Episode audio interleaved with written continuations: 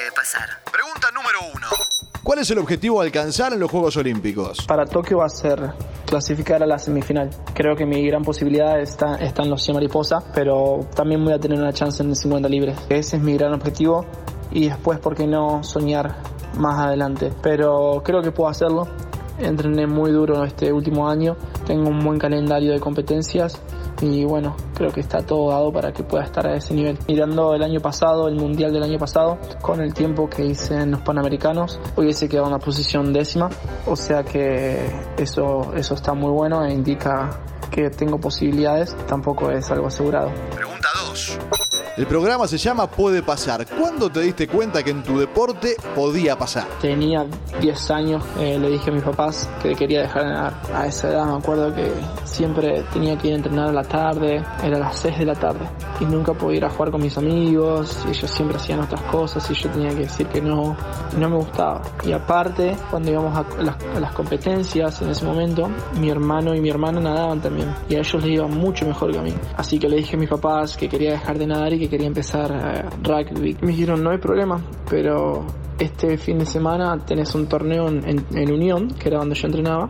Me dijeron, anda a ese torneo y después eh, te cambias. Y fui al torneo en Unión, nada, me acuerdo, 50 libre. Hice un tiempo, gané, e hice un tiempo con que me hubiese clasificado a un torneo que me faltaban dos años todavía. Y después de esa carrera salí y le dije a mis papás, no, no quiero dejar de nadar. 3.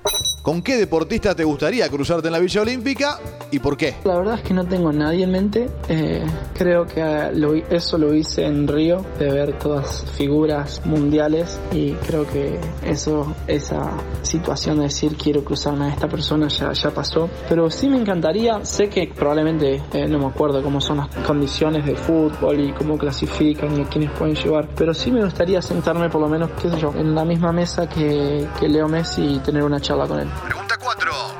Pregunta 4. Japón, tierra de videojuegos y anime. ¿Qué superhéroe te gustaría ser? A mí me gustan mucho los Vengadores y yo supongo que voy a ir con Iron Man porque me encanta la tecnología y eh, bueno, algunos dirán que no es un superhéroe, pero bueno, me, me encantaría él por, por la tecnología, está, eso es algo que a mí me fascina. 5. ¿Qué quisieras decir el día después de los Juegos? Quiero decirme a mí mismo, lo hice. Lo hice, lo cumplí, valió la pena todo el sacrificio y estoy feliz de haberlo hecho. Y a esto me refiero a que yo hace tres años dejé Argentina para venir a estudiar en los Estados Unidos, en una universidad, en Auburn University.